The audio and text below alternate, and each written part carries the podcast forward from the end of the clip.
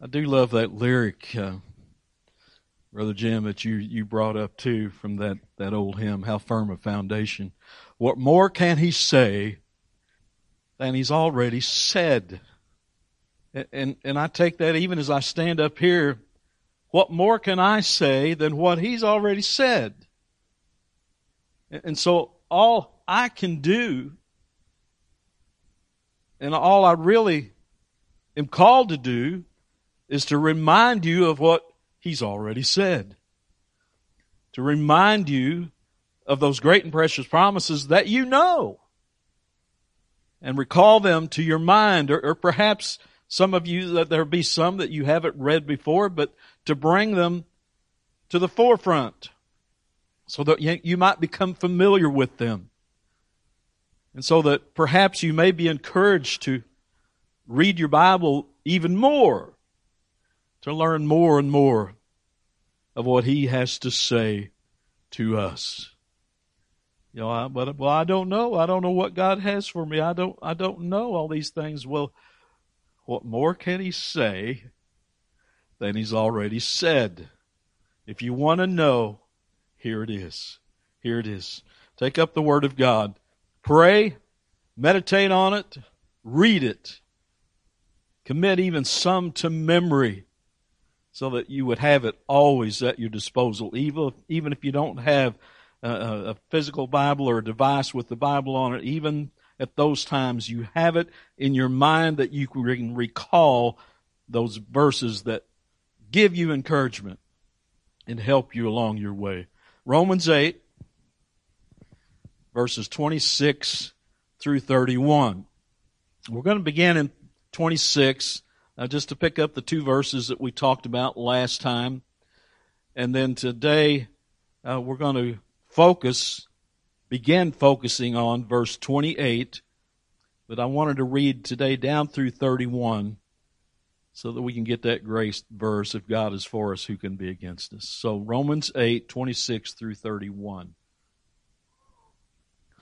Likewise, the Spirit also helps us in our weaknesses, for we do not know what we should pray for as we ought.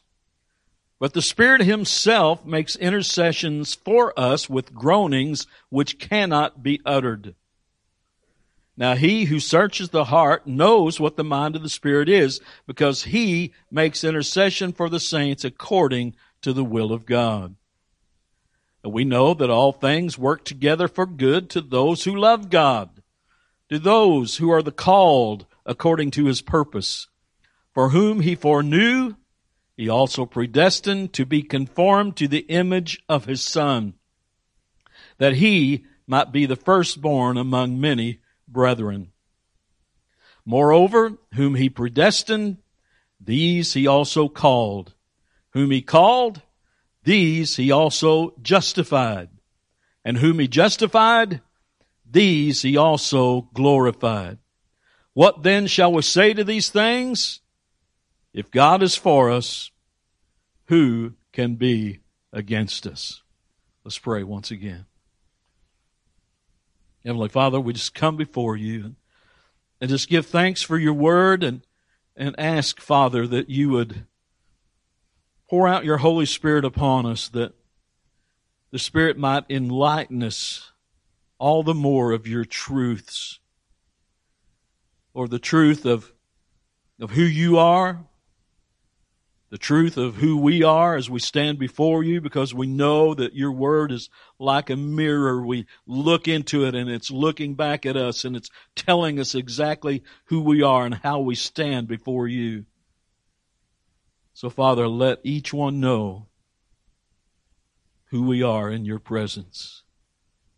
And, Father, should there be one who is yet lost in their sin, they, they have never received Christ, they are, they are not a believer, I pray that, Lord, that you might perform a miracle that only you can do in opening their eyes to see truth and then drawing themselves, them to yourself through Christ.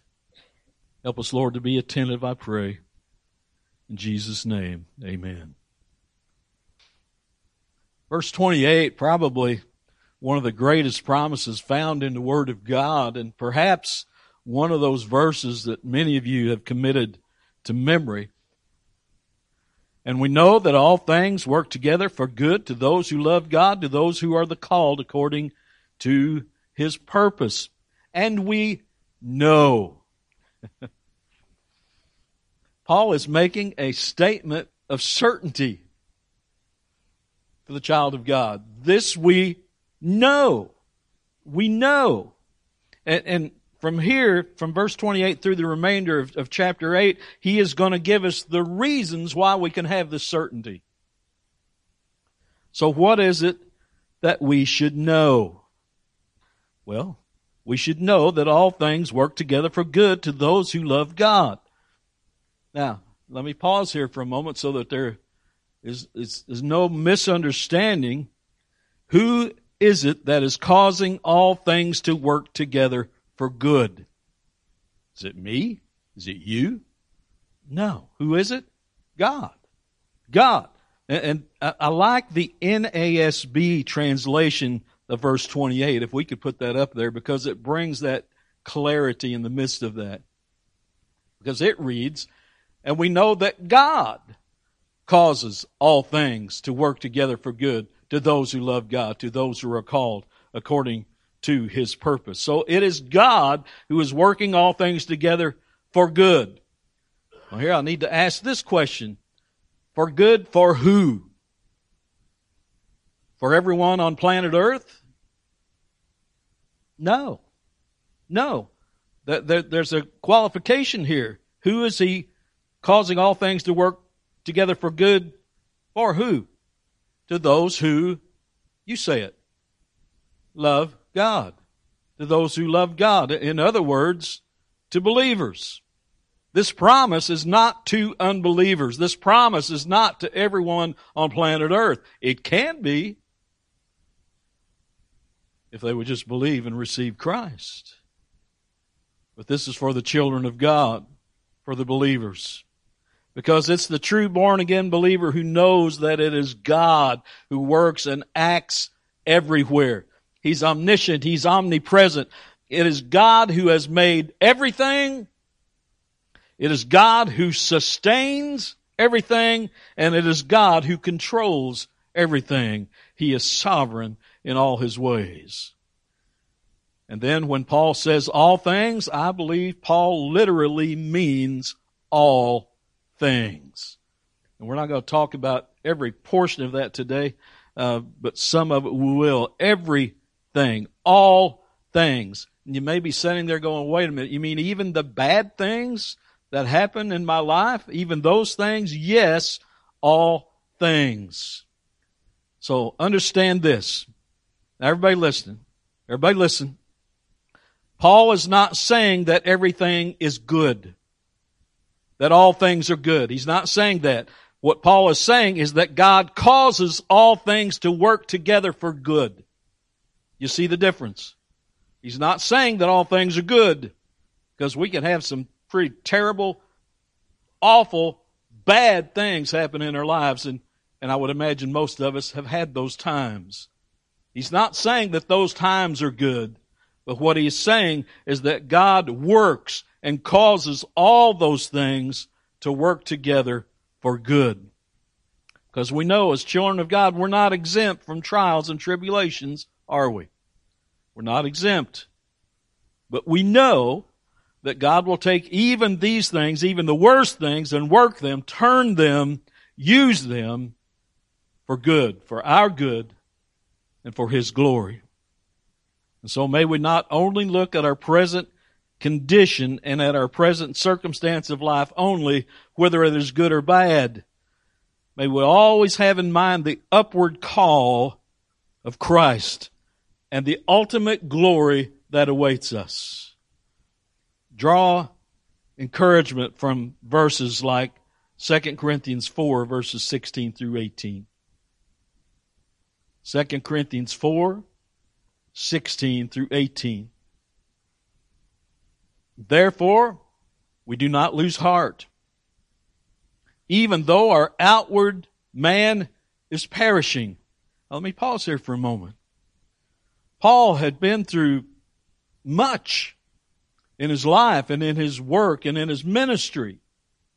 Stonings, beatings, shipwrecks, imprisonment. To the point where he thought and knew that perhaps he was on the brink of death.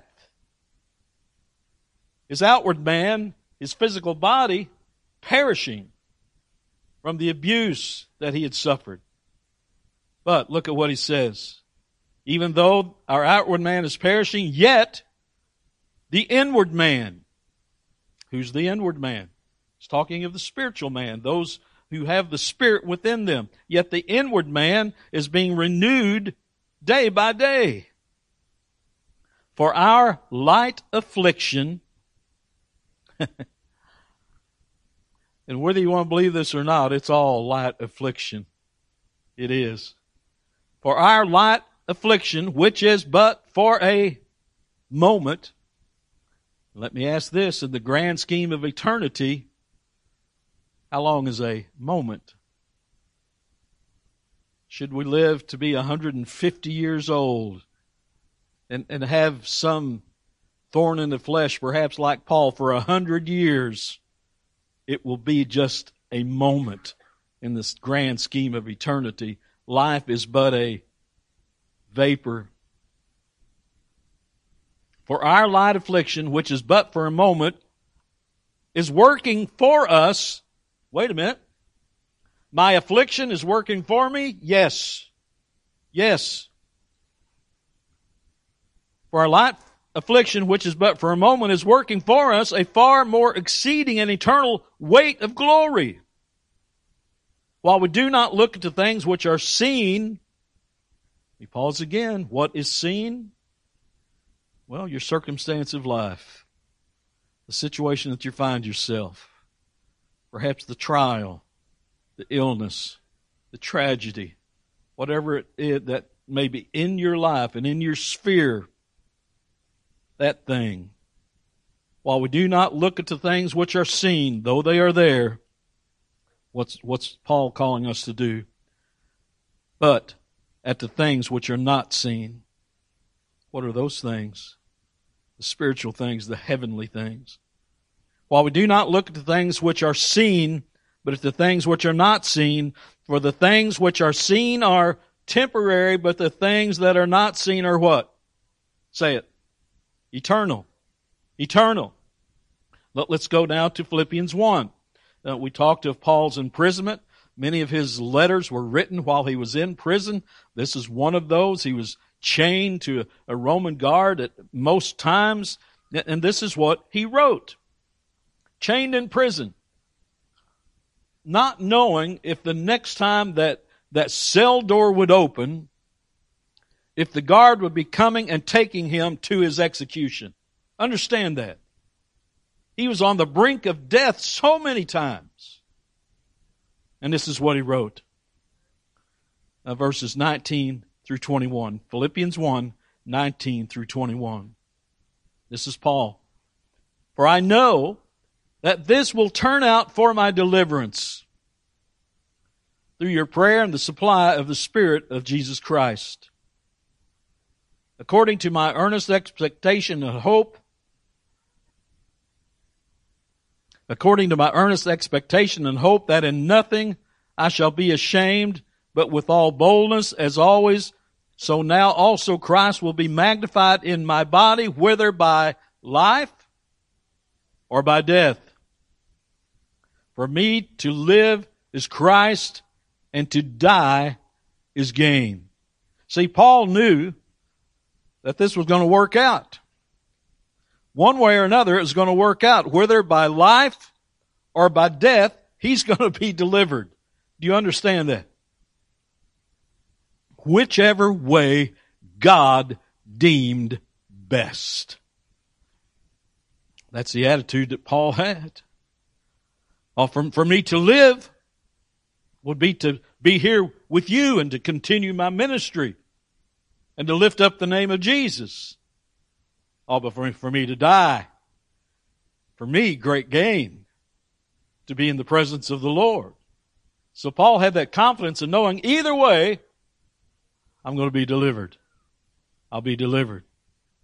So may we, as children of God, have the faith and the confidence to say, regardless of the situation that we are in, that God will work it together for our good and for His glory.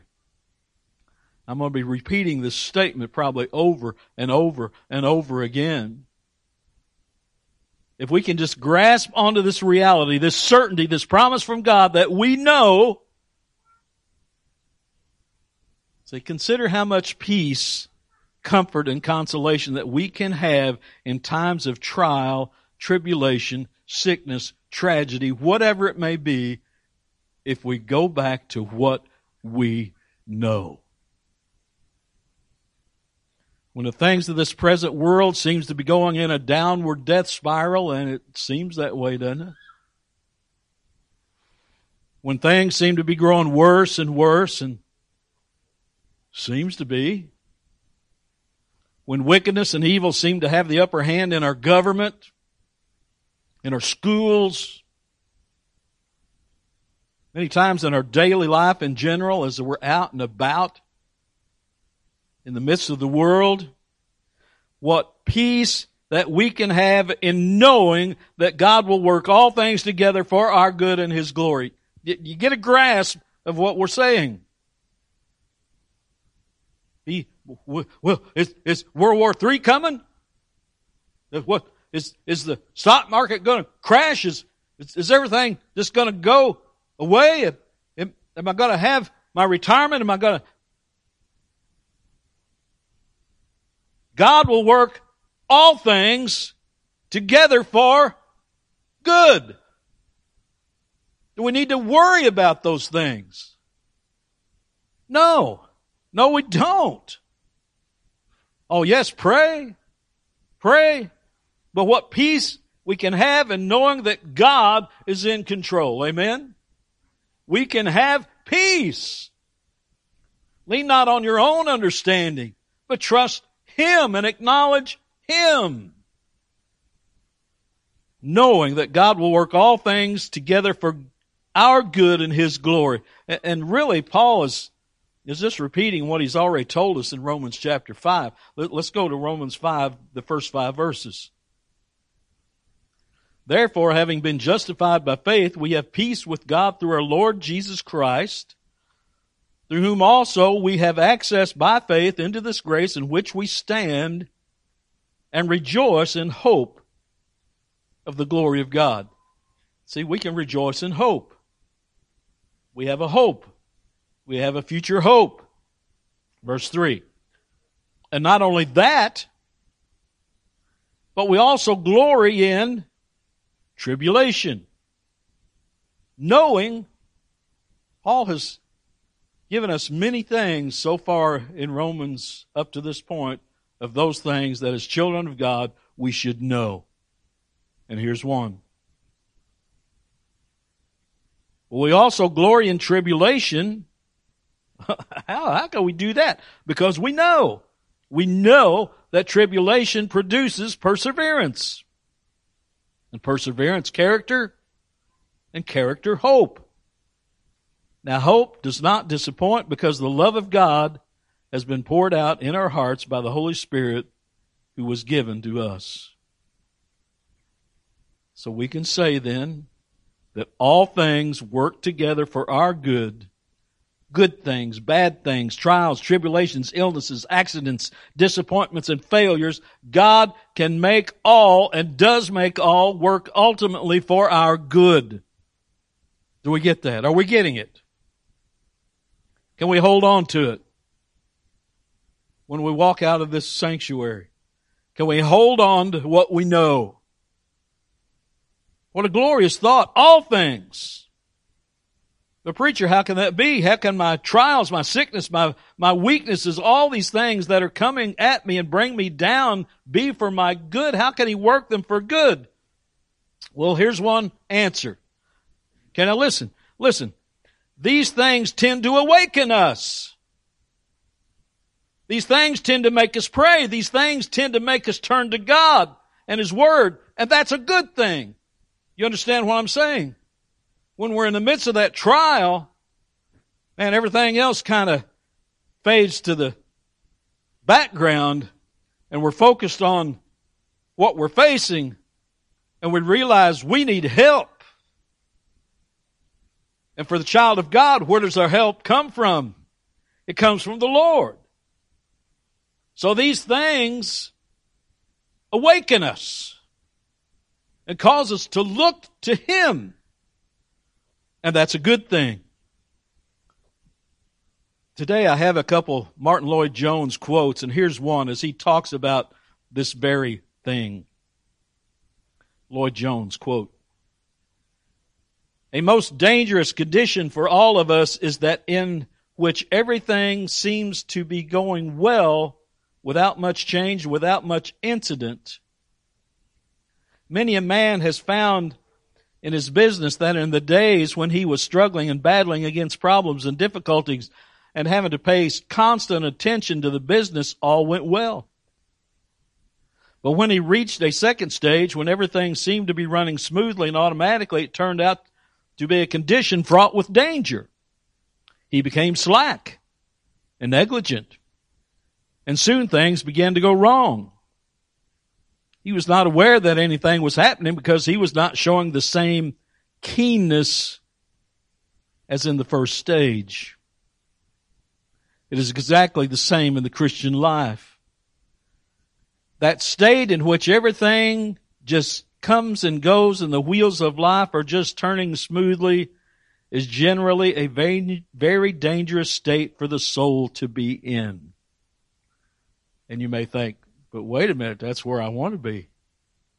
That's where I want to be. Do you, understand where he's going? And when everything, when the sun's shining down on me and the world's all as it should be, is generally a very dangerous state for the soul to be in. It is the very, it is this very time when our enemy, our adversary, the devil, takes advantage of us. So when something goes wrong, when a trial or tribulation comes to us, it has the effect of pulling us up and startling us and awakening us.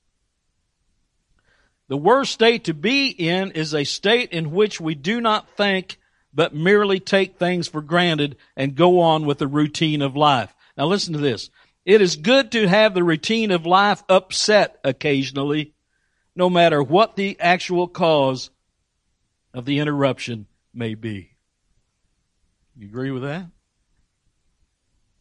It is good to have the routine of life upset occasionally, no matter what the actual cause of the interruption may be. Trial, tribulation, illness, whatever it may be. End quote. See, anything that causes us to turn to God is good for us. Can we say amen to that? Anything that would cause us to turn to God is good for us. That these trials and tribulations might awaken us to prayer, might awaken us to seeking after God and His Word, to seek His great and precious promises to those who believe, let me read some more from Jones, and, and I hope I hope you can stay alert when I'm reading passages or quotes such as this. Here, here's Jones again. Quote, but further note that Paul says, we know that all things work together for good. Whereas in verse 26, he had been saying, we know not what we should pray for as we ought. And we looked at that a couple of weeks ago. Jones says, how can these two statements be reconciled? The answer reminds us of one of the paradoxical truths about the Christian. The Christian is a man who can be certain about the ultimate even when he is most uncertain about the immediate. And let me read it again.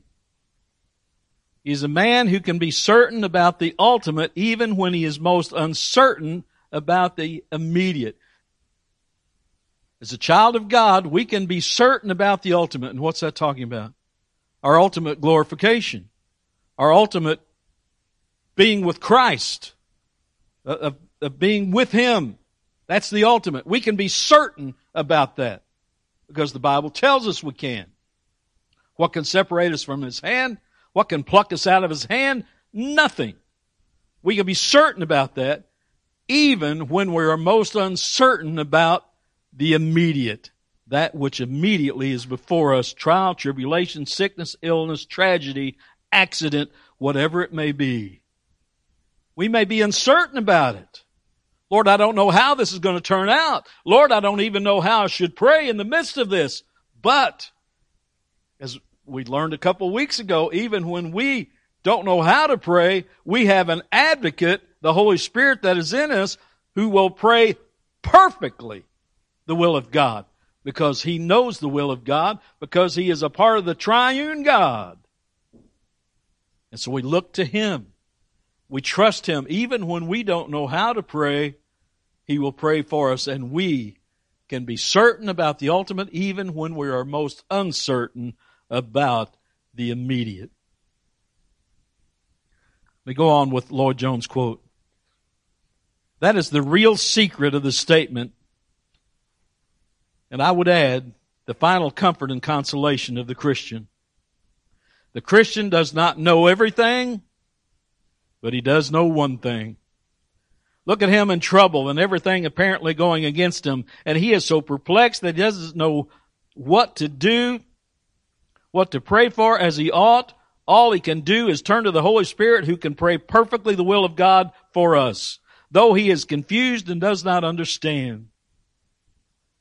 Yet even at that very point, he can say, I do not know which way to turn or to go. I do not understand why these things are happening. I do not know exactly what to ask for at this moment, but I know this.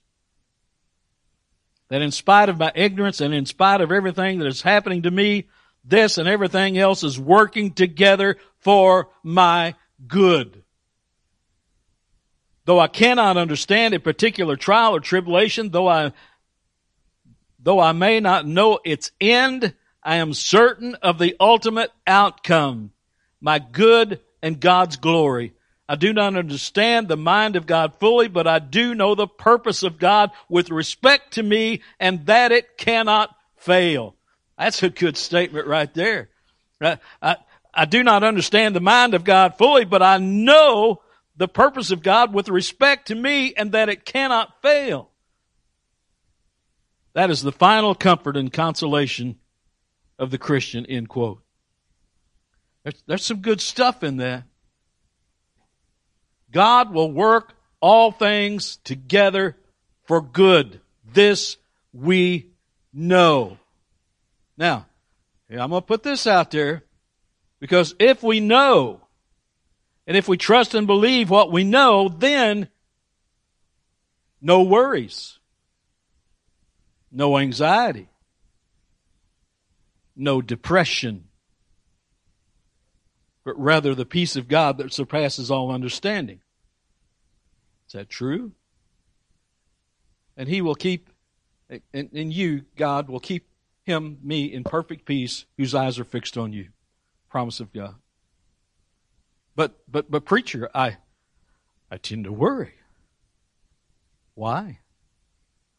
Why? Who's in control? He has said that He is going to work everything for your good. Why would you worry? Why would you be depressed? Well, you, you don't know what I'm going through. God does. And He's given you a promise that He's going to work it for your good. Is it sinking in? I hope it is. This is a wonderful promise that can give us peace and rest for our souls if we would hold on to it. Let's remind ourselves of a few other passages of Scripture. Matthew 6, verses 25 through 34. Therefore I say to you, do not worry about your life, what you will eat or what you will drink, nor about your body. Now, this is Jesus talking. If you don't want to listen to the Apostle Paul, would you listen to Jesus? Would you trust what he says? If not, you don't know him. Therefore, I say to you, do not worry about your life, what you will eat or what you will drink, nor about your body, what you will put on it. Is not life more than food and the body more than clothing? Look at the birds of the air.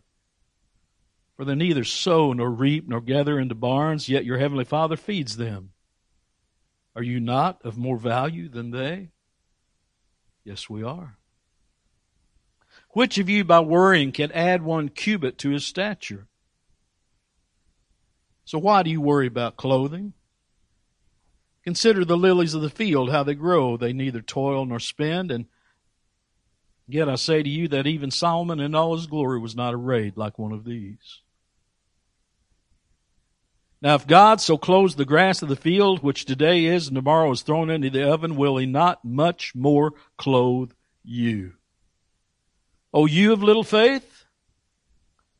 Therefore do not worry, saying, What shall we eat, or what shall we drink, or what shall we wear? For after all these things the Gentiles seek, the lost, the Gentiles. Or your heavenly Father knows that you need all these things. He knows.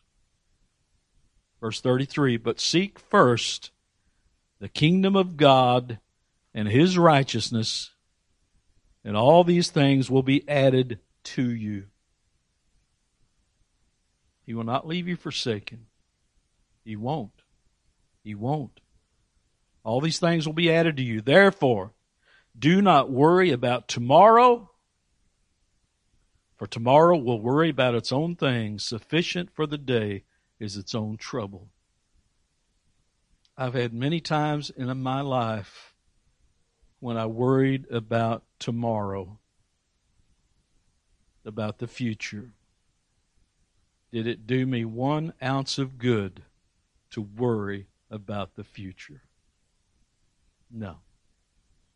Now, Understand this. I'm, I'm not saying don't plan for the future. I'm not saying that. Yeah, yes, we make our plans. As long as they're not out of accord with the truths and the things that are found in the Word of God, we make our plans. And that we trust God. Perhaps He will, at a moment's notice, change our plans. And that's okay. We trust Him. We trust Him. Don't worry. Let, us stay in Matthew. Let's go down to chapter 10. Chapter 10. Verse 28 through 31. Matthew 10, 28 through 31. And do not fear those who kill the body but cannot kill the soul but rather fear him who is able to destroy both soul and body in hell. Are not two sparrows sold for a copper coin? And not one of them falls to the ground apart from your Father's will. Think about that. Is God in control of all things? Yes, He is. And not one of them, not one sparrow falls to the ground apart from your Father's will. But the very hairs of your head are all numbered. Do not fear, therefore, you are of more value than many sparrows. That, that, that lyric, uh, we sing that lyric. I, I love that day by day and with each passing moment, strength I find to meet my trials here. Trusting in my Father's wise bestowment, I've no cause for worry or for fear. Amen to that lyric? Yes, because that's based on the truth of God's Word. Will God take care of us? Yes. Yes. Through whatever trial or tribulation, He will work it for our good. Now, let's look at Joseph. Let's look at Joseph. We're not going to go there and read, but it's in Genesis. And you read about Joseph. You know the story of Joseph. Probably a lot of the younger ones in here know the story of Joseph. His brothers hated him. Why did they hate him? But because he had this dream that, that someday he would reign over them. and He told them all about it, and they didn't like it. And so what they do? They took him out, threw him in a pit, didn't they? What they do with that coat, that, that, that precious coat that dad had given him, the coat of many colors. What'd they do with it? They, they got an animal and they put blood all over it. They took it back, gave it to his father, and said an animal, a wild animal came out and, and killed your son Joseph. Then Joseph was sold into slavery. He seems to prosper in Potiphar's house until an encounter with Potiphar's wife, right? She accuses him of, I'll just put it this way, inappropriate behavior. He's put in prison. Things seem to go well for a time because the jailer trusts him and then he comes to meet the Pharaoh's butler and he has some hope that, hey, the, the butler is going to put in a good word get me out of here, but what happens? The butler forgets about him, doesn't he? Spends another couple of years in prison. Finally, after 17 years, somewhere around 17 years, think about that. 17 years from being thrown in a pit, sold into slavery, in a prison, nothing working together for any lasting good for Joseph. But then something happens. Pharaoh has a dream, doesn't he? Who interprets it? Joseph. Joseph. And then Pharaoh exalts Joseph into a position. I forget the, is it like a governor or something? I forget if there was a title to it but to a position where he was over the storehouse. Famine's coming. Seven years of famine coming. And Joseph makes preparation, gathers everything into the storehouse. What happens to the brothers and everybody back home? They run out of food. They're needing help. And so they come to Egypt. They're looking for help. They don't know Joseph's there. They don't know that Joseph's been charged, been put in charge of everything. They come for help. They come to be saved. God worked all of Joseph's trials together for good to save Jacob and the family. You see that? He worked it all for good. And, and, and the point of the story is given in three texts that, that we will look at these. Because when the brothers came and when they finally recognized him, Joseph told them a few things, and here's one Genesis 45, verse 7. Genesis 45, verse 7. And God sent me. And, and, and don't lose what that's saying. God sent me before you to preserve a posterity for you in the earth and to save your lives by a great deliverance. God sent, God allowed all of these things to happen in Joseph's life. They were part of God's plan and purposes for Joseph. God sent Joseph. And we see it again. Look in Psalms 105, verses 16 and 17. Psalms 105, 16 and 17. Moreover, he, God, called for a famine in the land. He, God, destroyed all the provision of bread.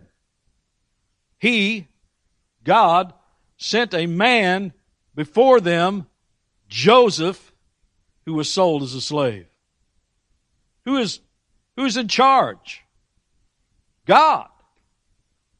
God. From beginning to end, God is sovereign.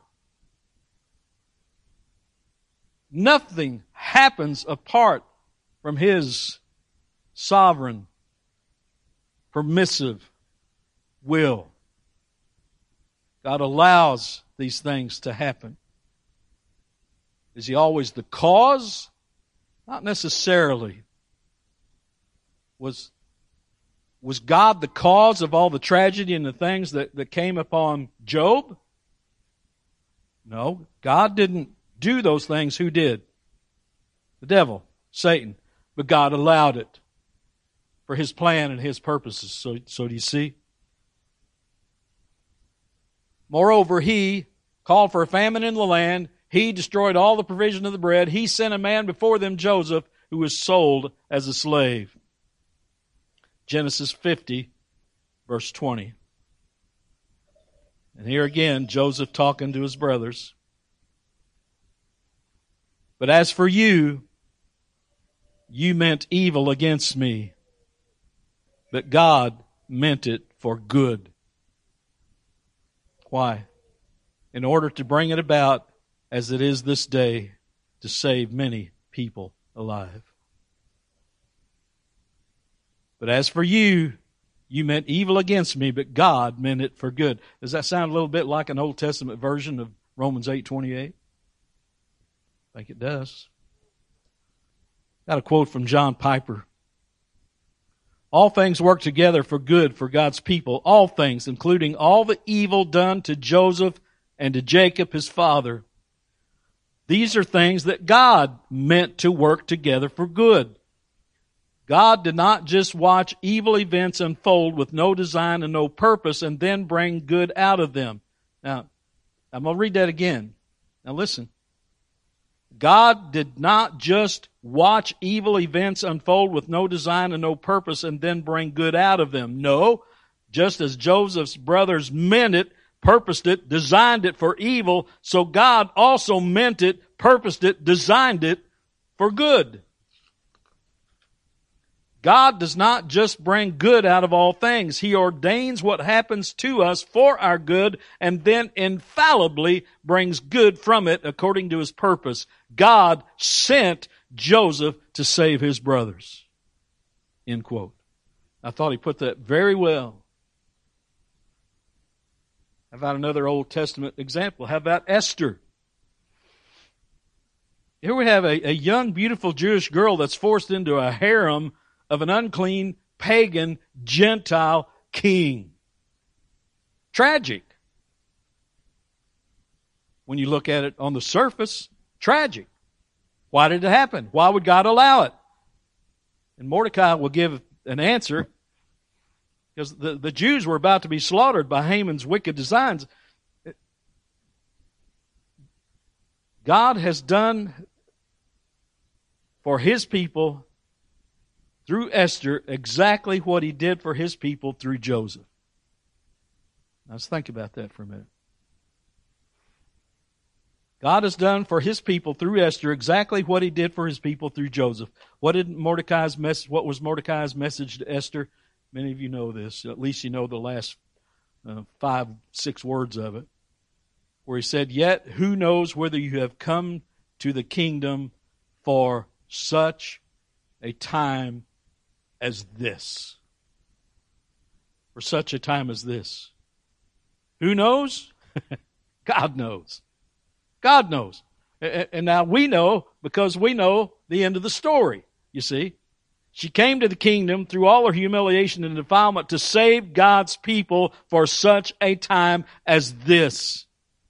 God works all things together for good for his people. You see the example. Joseph, Esther. How about Jonah? How about Jonah? He, Jonah disobeyed God. He tried to run, got on a ship. What happened? Some of the kids know. What happened? A great storm came up, didn't it?